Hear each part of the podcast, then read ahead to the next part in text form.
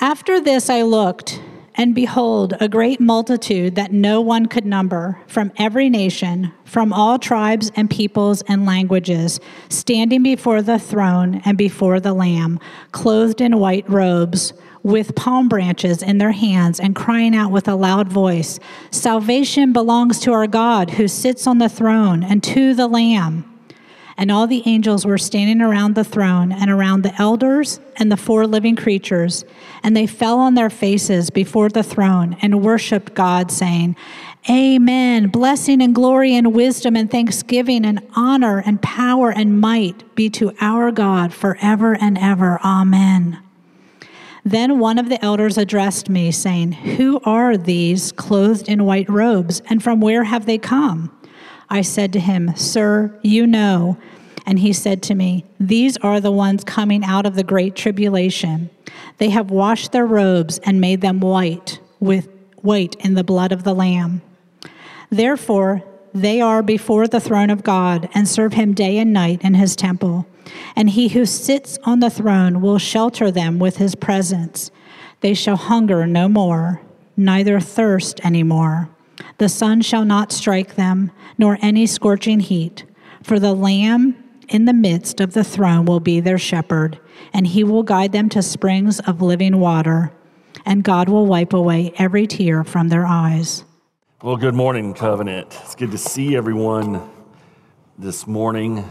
And uh, I'm going to be sitting down this morning again because I have not been able to get over this back, uh, whatever's going on, and flying up to Knoxville and back Friday and Saturday with the Legion Air didn't help. Can they cram any more people into an airplane? I have made it. I think if I ever run for president, I am going to win because I'm going to have a one plank platform. It's going to be, I will pass a law that prohibits airlines from putting seats so close together. And Republicans, Democrats, I'm going to unify the country because we all agree on this one thing, right?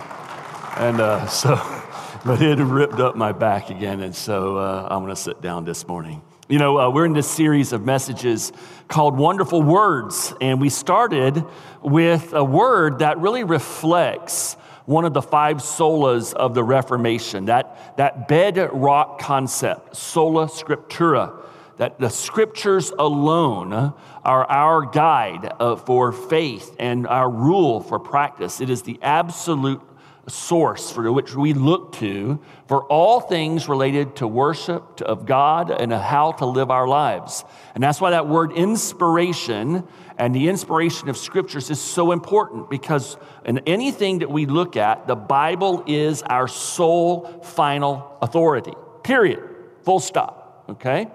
And then last week, we looked again at going to the inspired Word of God to see what does it say about salvation. And we saw last week that our salvation is solely due to God's sovereign grace and mercy. Salvation. In Christ Jesus, we are saved from the eternal death of hell, and we are saved to and given eternal life in heaven, which happens now to be our word for this morning, our wonderful word, heaven. And the reason why we're going to look at this little word, heaven, is because we are, it seems like on a regular basis, bombarded with some kind of story. Saw it again this week, a link on Drudge Report, you know, a guy dies and, you know, twenty minutes, his soul is gone, and then he hears it's not time for you, and he comes. You know, we always have these stories, and I, I, I'm afraid that in our modern church today, even among Christians, that more of us think of heaven and have our understanding of heaven from these kinds of encounters and books. And, you know, you know, I went to heaven and splashed in the river with Jesus, and we had a water fight, and, and all these kinds of stuff that comes out. And that is now the source of what we believe about heaven rather than God's inspired word.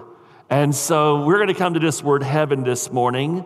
It's a word that, you know, I, I have to say, even in my growing up years, and especially I saw less and less being uh, said about heaven. You rarely hear it talked about if you watch television and, and different pastors. And I think it's not that the people don't want to believe in heaven, but in some respects, perhaps, it's because we enjoy our life here on earth so much And we have a wonderful life here in America, which I, I'm thankful for. But I think that we struggle with and, and maybe don't see dying and going to heaven as that much of a value add. Well, if I have to, okay, right? Because we have a nice life here. Whereas in past generations, it was like, I can't wait for heaven, because life was so hard. It was so difficult and, and much rougher than what it is today. And, and, and even in a different perspective, it's like a bias has kind of developed. Even within Christian evangelical churches, in large part, this idea that, you know, you start talking about heaven and you start thinking about the future and all of these kinds of things, all that really does is discourage people from engaging with the world around us. It's that idea that we become, you know, so um, heavenly minded that we're of no earthly good. And so the pendulum swings to the other end of the continuum, and we just don't talk about heaven at all because we're afraid of that uh, uh, happening to us.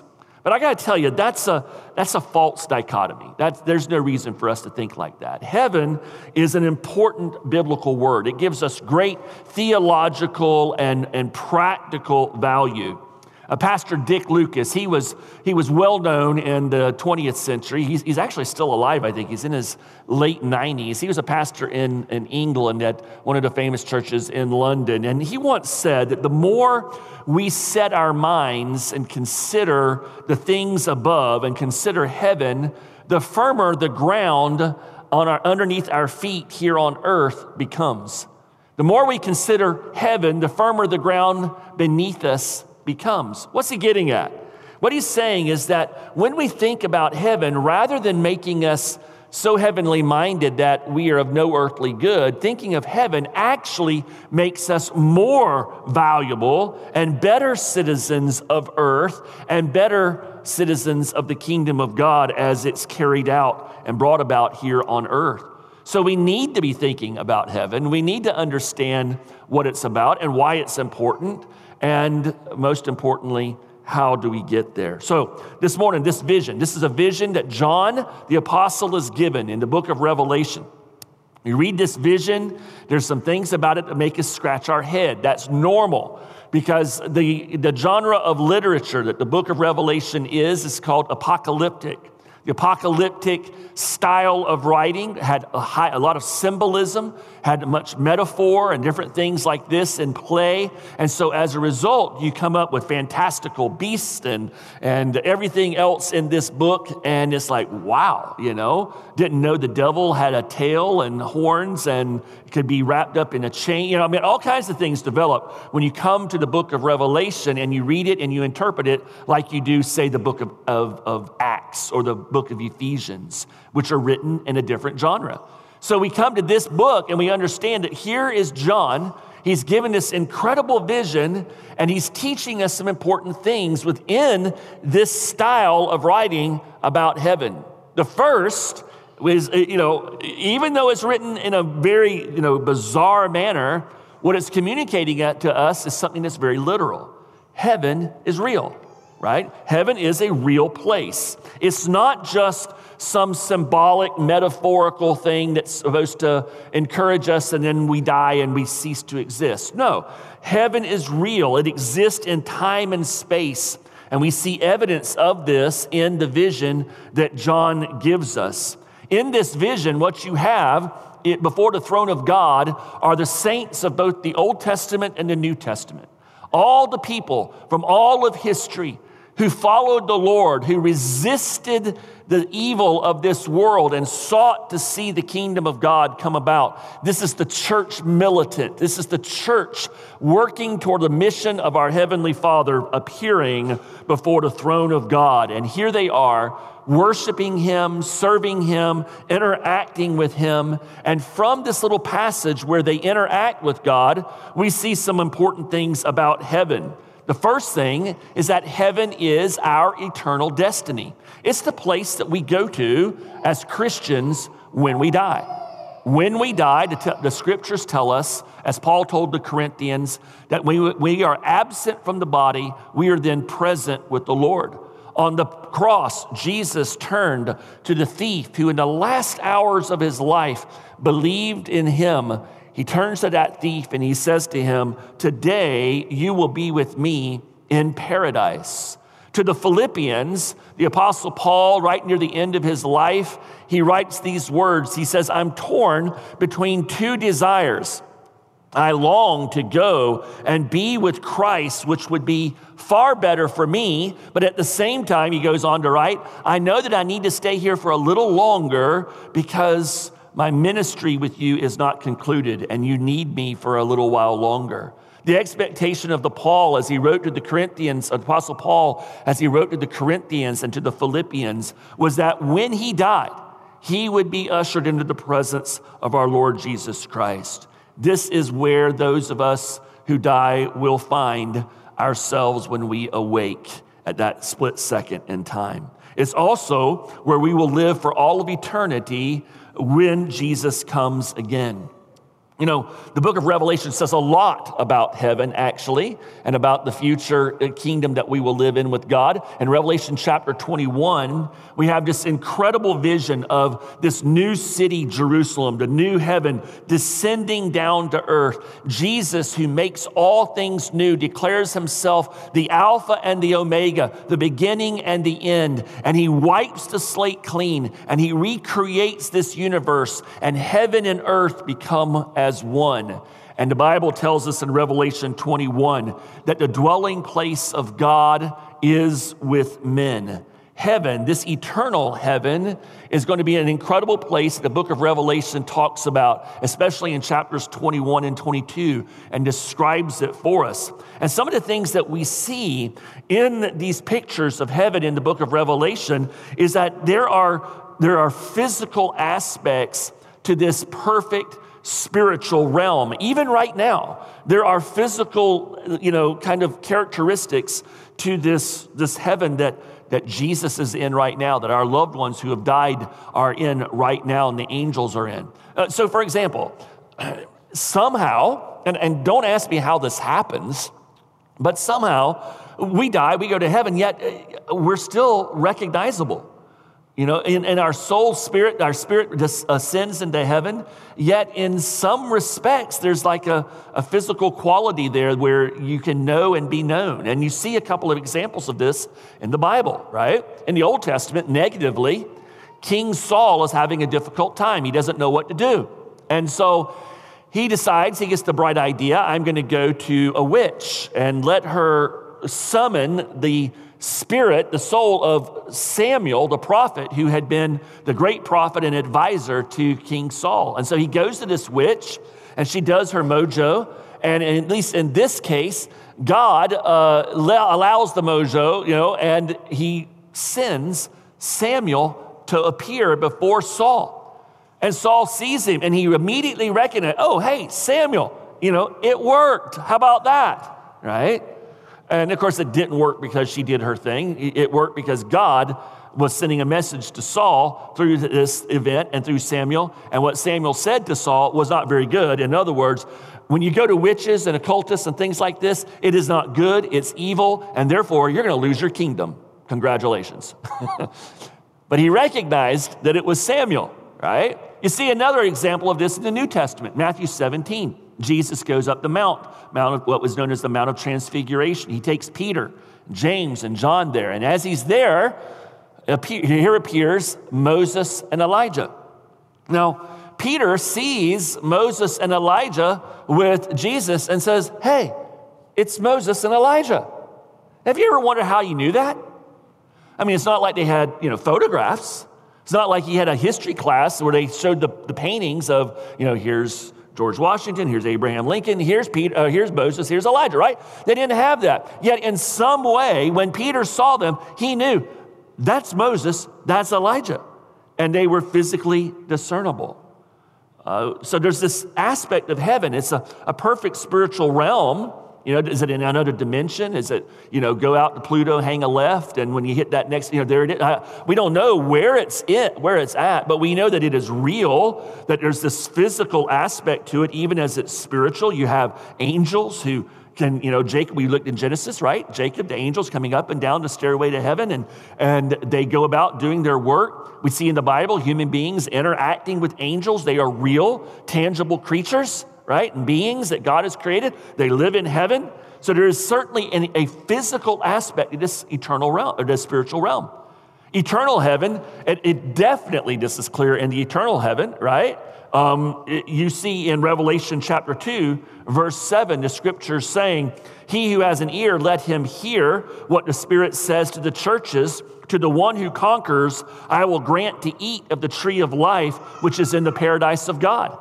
When you get to other visions of heaven, Revelation twenty-one, twenty-two, there's all these pictures of us having, you know, dinners with the Lord Jesus Christ, the marriage supper of the Lamb, right? We're going to eat fruit and drink from water. We're going to have physical bodies that have to be fueled.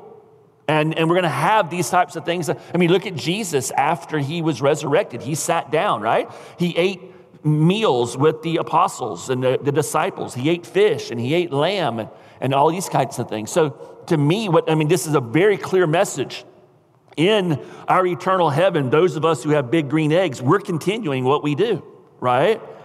Except all of our ribeyes are going to be Wagyu quality, and uh, we're going to enjoy it.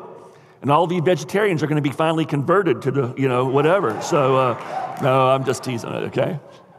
But we are going to eat in heaven, and in, in eternal heaven. We will eat and we will drink and we will have physical bodies and a physical location as heaven and earth become one as Jesus makes all things new. But even right now in heaven, whatever, wherever that dimension is right now, wherever that place is right now, even right now, we know that there is a physical quality to this location. Because the Bible tells us in Acts chapter one, verse eleven, when Jesus ascended to heaven, the angels come to these guys as they're standing up there. Wouldn't you love to have had a picture of their faces, right? You know, and there, it's probably looked like my face Friday morning at six thirty at the airport when I went through T S A, and the lady says, "Do you have anything in your laptop bag that is dangerous or sharp?" And I said, "No." And she said, "Can I inspect it?" And I said, "Yes." And she pulled out my spare clip of forty-five auto mag- uh, uh, bullets for my concealed carry weapon. And uh, suddenly I found myself surrounded by T S A agents. If you had had a picture of my face at that moment in time, that would have been the apostles as Jesus went to heaven. Guarantee it, okay? You just, all the blood, you can feel the blood drain from your face, and you just, you're like that, you know? And uh, so so here they are. And, and what did the, what did the angels say to them? They said, "This Jesus who is taken up from you into heaven will come in the same way as you saw him go into heaven." So think about who Jesus was. At that moment in time, he is the resurrected, perfect God-man who has been eating and drinking and talking. He's been touched by the disciples. He's also walked through walls, which is kind of cool, right? So his body was different in some ways, but this person, Jesus, is now in heaven. So right now in heaven, there is a perfect human being in heaven. At least one physical human being. I don't know if there's more. I don't know if this means that when we're absent from the body, present with the Lord, does, you know, just, do we get like a temporary? I don't know. I don't know what that's going to be like, but I know at least there's one. And so the heaven is, is like this. But the most important thing that this passage reveals to us, more than, you know, physical, spiritual elements, it reveals to us that heaven is first and foremost the dwelling place of God. Verse ten, "Salvation belongs to our God who sits on the throne and to the Lamb." The psalmist tells us that the Lord looks down from heaven. He sees all the children of man from where he sits enthroned. He looks out on all the inhabitants of the earth. Heaven, church, is a literal, real place. It's not just symbolic, pie in the sky theology. Secondly, heaven reveals the magnitude of God's redemptive plan. So recently, I had my sister, Pam, with me for, y'all, many of y'all know this, for about two and a half months. And, and one of the things that we did in the evening just to entertain her and ourselves was we went back to all the Marvel movies, right? And she had never seen any of them. And we watched them in chronological order. So, you know, it's Captain America, and then Captain Marvel, and then Iron Man, you know, in that kind of order, which was really cool. I hadn't seen him like that before, and it really brought a different perspective on him. I highly recommend it. But it was interesting as, you know, as it builds, it gets down to the to the Avenger movies at the end, and there's Avengers Infinity War, and there's Avengers Endgame, right? And, and in, in Avengers Infinity War, things are not going well for the Avengers, right? It's just not, and, and Thanos is, is winning, and things are chaotic, and there's this critical scene in the movie where you think they have a chance to defeat Thanos, Thanos on this, you know, this planet, when when Doctor Strange does the, you know, strangest, no pun intended, strangest thing, right? And and, and he basically, he sabotages their, their efforts. And later, he, he tells Tony Stark, he said, you know, because Doctor Strange has this ability in the Marvel universe. He can see all the strands of possible reality. He says, I look at all the millions of strands. Thanos wins in every one of them except one. There's one slim possibility that Thanos ends.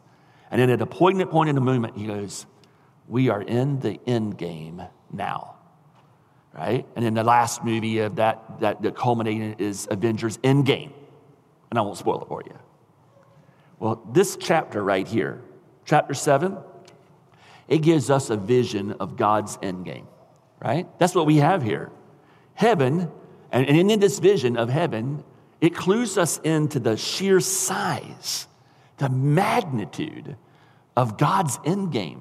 And it's incredible what, he, what we see here about his redemptive plan.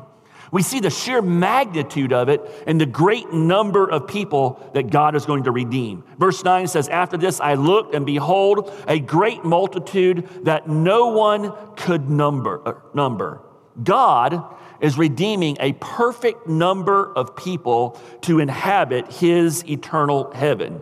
And we see this huge throng of people in verse nine, but it actually isn't the first time we see them in this chapter, right? If, we didn't read it, but if you read earlier in the chapter, in chapter seven, verse two, we see this vision that John is given. I saw another angel ascending from the rising of the sun with the seal of the living God, and he called with a loud voice to the four angels who had been given power to harm earth and sea, saying, do not harm the earth or the sea or the trees until we have sealed the servants of our God on their foreheads. And I heard the number of the sealed, one hundred forty-four thousand sealed from every tribe of the sons of Israel.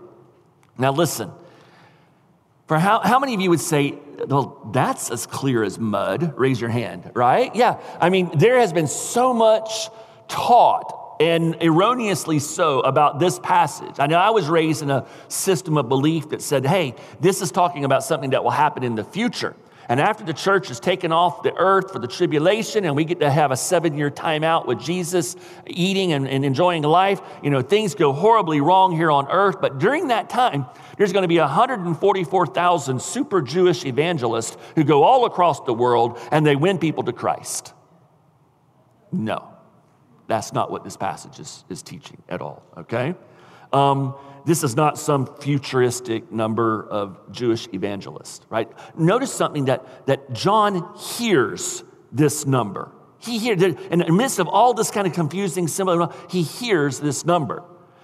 Let me help you understand it like that. There's two words that will help you understand what this one hundred forty-four thousand is all about. The two words are this: symbolic, symbolic, and sealed. If you understand those two words and how that's at play in this passage, you're going to go, wow, this is cool. Symbolic and sealed. The one hundred forty-four thousand people here is not a literal statistic.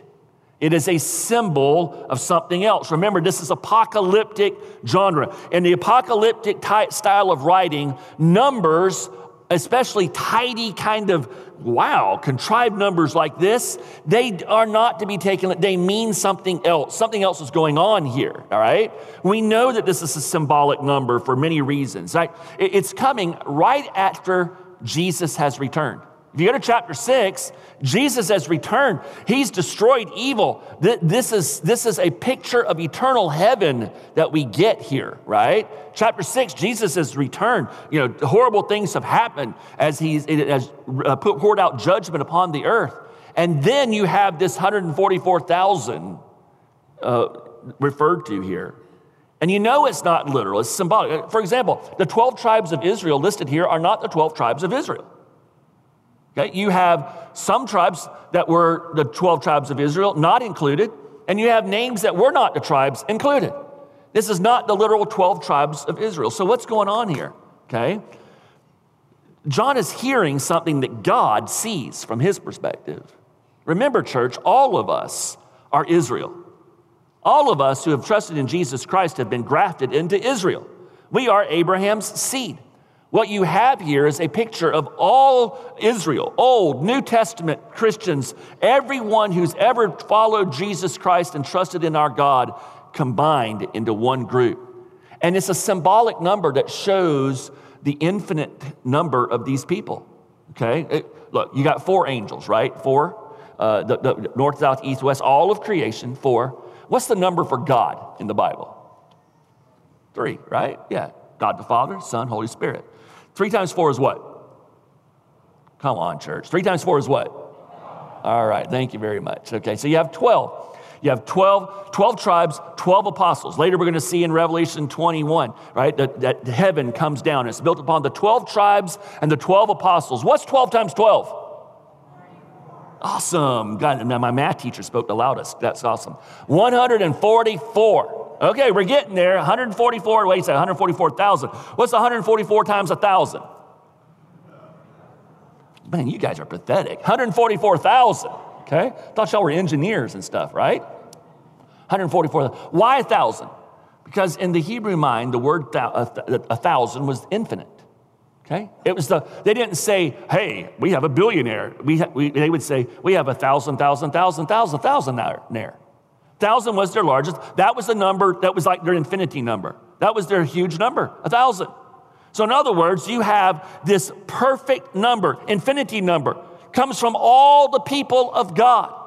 It's a number that John hears in verse four. He sees it in verse nine. Now he sees the crowd, the, the number of people that he's referred to in verse four. And when he sees it, he says, no one can count it. It's a symbolic number that refers to just an incredible number of people that God ordained before the foundations of the world, who he has brought into his family. And no man can count them. Symbolic, sealed.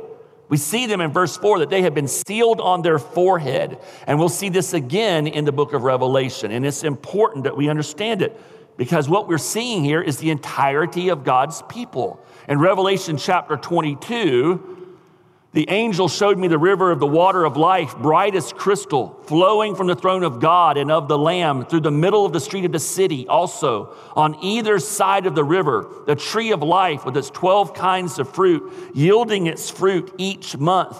The leaves of the tree were for the healing of the nations. No longer will there be anything accursed, but the throne of God and of the Lamb will be in it. And his servants will worship him. They will see his face, and his name will be on their what? Foreheads. This one hundred forty-four thousand, this great thing, they were sealed on their foreheads. What is the seal? The seal is the name of God. We have God's name placed upon us. What does this mean? What's the point of all this? Well, there's an excellent little book. If you ever want a great book on the book of Revelation, it's called More Than Conquerors by William Hendrickson. If you only buy one book to, to read about the book of Revelation, that's the book you should get. More Than Conquerors by William Hendrickson. And he points out that this idea of sealing, it's important. Uh, we've looked at this as we were in the book of Genesis, right? When, when in the ancient world, a seal protected something against tampering and against mischief. Think about, you know, Jesus's tomb. The Roman Empire came in, they slapped a seal upon it, right? Protecting it from people interfering, letting everyone know this is under the protection of the Roman Empire.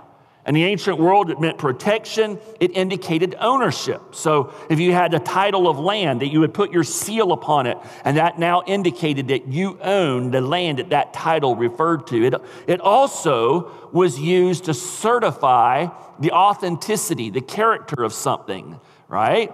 And so even today we have that when you, you know, on gold, they'll, they'll stamp it with a seal, you know, a brand that says it's of a certain quality. And so when you think about this, protection, ownership, certification, the Bible teaches us that the Father has sealed us and he protects us to the very end. He will never leave us. He will never forsake us. Jesus sealed us when he bought us with his blood. He now owns us. We are not our own. We've been bought with a price. And, and as Romans and Ephesians teaches us, the Holy Spirit seals us, certifying us, re- declaring that we are indeed sons and daughters of God, no longer enemies. The magnitude of what God's redemptive plan is doing here, it's breathtaking. He's saying we are his children, un- and cannot even begin to count it. And we are always going to be protected. We belong to him, and we have now been changed from enemies to sons and daughters of God. The magnitude of his plan, sheer and uncountable number. The magnitude of his plan, you see it in the diversity of these people. A great multitude that no one could number, from every nation, from all tribes and peoples and languages. Heaven is going to be populated by a massive community of people who represent the peoples of this earth. In heaven, God's image is fully magnified within the color palette of the nations. If there is one verse that should convince us that all forms, all forms of racism is a sin against God's creative genius and his redemptive plan, it's this verse, and the many times this verse is repeated throughout the book of Revelation. God has created the peoples of this earth with all of our differences and appearance, and all of them are precious to him. It is abominable, abominable, to ever have the word Christian associated with any form of racism. There, there is nothing Christian about white supremacy. It is evil and it is sin. There is nothing Christian about the racism of the Arab towards the Jew. It is abominable sin. There is nothing good and righteous about the racism of the Asiatic countries that are homogenous, who look at other people as gaijin. It is abominable sin. You know, it really comes down to that song that we, many of us were learned in Sunday school. Jesus loves the little children, all the children of the world, red and yellow, black and white, all are precious in his, what, sight. And we get a glimpse of the magnitude of heaven in the wide diversity of the color palette and the innumerable numbers of people that will occupy it. And here they are in heaven, they're worshiping God, and they're waving these palm branches. What's up with the palm branches? Right? We, we inter- actually, we interact with that every year. I love it when our children come in on Palm Sunday and they have the palms, right? And they bring them in and we sing, and they're reenacting what happened on Palm Sunday with Jesus. You remember what happened with Jesus? He's coming into Jerusalem and the people are waving palm fronds and they're throwing them at his feet as he comes into the city. What were they declaring? They were declaring his victory. In the ancient world, the, the conquering general, when he returned to the city and he came in, the people would greet him with the palm fronds and throw them at his feet saying, "You won, you won the battle, you're the victor." Th- this scene right here in Revelation, it's telling us that there aren't all these strands to God's endgame, one of which he might win if everything falls into place perfectly. What this vision is telling us that there is that in God's endgame, there's only one strand, and he wins every single time. That's it. He's going to win.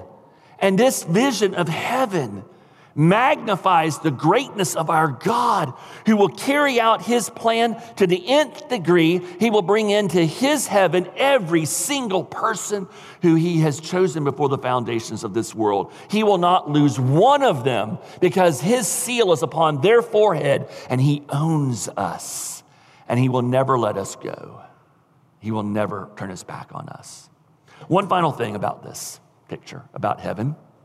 Not only is it a real place that reveals the magnitude of God's redemptive plan, this vision also encourages us.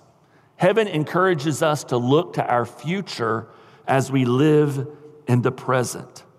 The inhabitants of heaven, as we look at them in this vision, they encourage us to consider our own spiritual state. Verse eleven, or excuse me, verse thirteen says, "One of the elders addressed me, saying," and he asked a rhetorical question, "Who are these clothed in white robes, and from where have they come?" John says to him, "Sir, you know." And he said to me, "These are the ones coming out of the tribulation. They have washed their robes and made them white in the blood of the Lamb." Why don't, why don't you key in on that last sentence? Underline this idea that they have white robes washed in the blood of the Lamb. What does that, what does that mean? Well, it's kind of interesting. Just this week, I'm teaching a church history course at, for our LAMPS students, and uh, we were we were we're looking at the early church, and we're looking at uh, we were looking at different things. And one of the questions that came up was baptism and and the different roles that people played in the New Testament. And as you look at the early church, you see something interesting about baptism. At least for for several decades, they did their baptisms on Easter. And, and you typically had to be a part of the church for two or three years and go through discipleship training and things like this. They wanted to make sure that you weren't going to fall away, that you were sincere in your decision to follow Christ. But when the day of your baptism came, they, they had a, a screen, you know, that you couldn't see through, and that was between the baptismal uh, font and the and the people. And so the people would walk up behind a screen, and, and so, so for example, they'd walk up from this side, and they would come behind the screen, and they would disrobe. They, they, would, they were naked, right? They weren't naked, they were naked. And then they would get baptized behind the screen. And it, so now you understand why in the early church, for example, there was this role, this office of deaconesses, because the, the women were baptized by deaconesses, right? And then the guys would come up and they might be baptized by an elder. But as they came across behind the screen, they didn't come out naked. They were given a new set of clothes. So they would walk up with their old clothes on behind the screen. They would walk out from behind the screens with this new set of clothes. Oftentimes they were white. And they were picturing this right here, this idea that Jesus died for us. Well, we covered with salvation and the word salvation last week. He died for us because we could never earn our own salvation. We can never be good enough to purchase our own, the righteousness needed for us to be accepted to God. It's impossible. But God made him who did not know sin to become sin for us so that we might become the righteousness of God. These white robes that they're talking about here, this is what's necessary for every single one of us if we are going to be inhabitants of heaven. We must have our dirty robes exchanged for Jesus's clean robes of righteousness. And this comes through faith, through committing our life to Christ, following him, repenting of our sins and trusting in him. And so this picture that we're ha- given here reminds us how badly we need to exchange our way of pleasing God for the only way that pleases God, trusting in Jesus and receiving his righteousness. And so the question for all of us this morning, hear me on this. Who are you wearing this morning? Who are you wearing? You ever seen that on the on the red carpet, right? You know, they, they interview them and it's like, oh, you know, Christian Bale, you look so great. Who are you wearing this evening? And they put him in, I'm wearing Gucci. Really? Okay. Who are you wearing? Are you wearing Jesus? Are you clothed in Jesus? Do you know? Are you confident that the old clothes have been taken off? You've been baptized with the Holy Spirit. You've been washed clean, and now you wear Jesus. If you don't know that confidently, if you're not confident about that question, the answer to that question, please hear me when I lovingly say to you, and I do mean this lovingly, not as an insult, you're a fool if you walk out the doors of this church this morning and don't settle that question. How foolish. Come see us. Come talk to me. Come talk to our Stephen ministers. That, there's no more important question that we must know and be certain about. Okay? Don't be a fool. Don't be a fool. So heaven reveals to us how we become, this vision reveals how we become an inhabitant of heaven, and it gives us perspective on our current life. It encourages us to persevere. These people come out of the tribulation. They are before the throne of God. They serve him day and night. There's no more hunger, no more thirst, no more scorching heat. The Lamb in the midst of the throne will be their shepherd, and he will guide them to springs of living water. And I love this phrase. And God will wipe away every tear from their eyes. This passage, it encourages every one of us this morning who have suffered, are suffering. Remember, the book of Revelation is written expecting that Christians will suffer. We will suffer simply because of the fallen state of this world. We will suffer because of the sinful condition of this world. And we may very well suffer as we live for Jesus Christ in various ways. So this, this is who it's written to. And in these final words, the Bible is telling us, everybody who suffers, hang on. Don't forsake your Lord Jesus Christ. Persevere to the end, because there's coming a day when every tear that we have for every form of suffering that we've gone through will be wiped away from our eyes, and we will enter into an eternal state where there will be no more mourning, there will be no more death, there will be no more sin, as Jesus makes all things new. In heaven, we will finally be able to worship God the way we want to worship God and serve God the way we want to serve God, freed from the corruption and the presence of sin. In heaven, Jesus is going to lead us into ever-increasing joy, and all of our wounds, the self-inflicted ones, the ones inflicted by others, are all going to be healed. Several years ago, a tweet from uh, Scott Sauls made its rounds, and it got onto social media and Instagram. If all of a sudden I'm seeing it everywhere, and I, and that tweet was it was it was a great it was a good phrase, and it's one that I think serves us this morning as maybe a, a way to summarize this entire vision and what it what it means to us. If your hope, Scott Sauls writes, is anchored in Jesus, the worst case scenario for you is resurrection and everlasting life. Isn't that great? If your hope is anchored in Jesus, the worst case scenario for you is resurrection and everlasting life. What's he saying? He's saying, here's the worst case, guys, uh, in our lives. Here's the worst case scenario. One day we're going to die. And then we're going to spend eternity in heaven with Jesus and all those whom we have loved who trusted him also. That's our worst case scenario. What's our best case scenario? He returns before we die.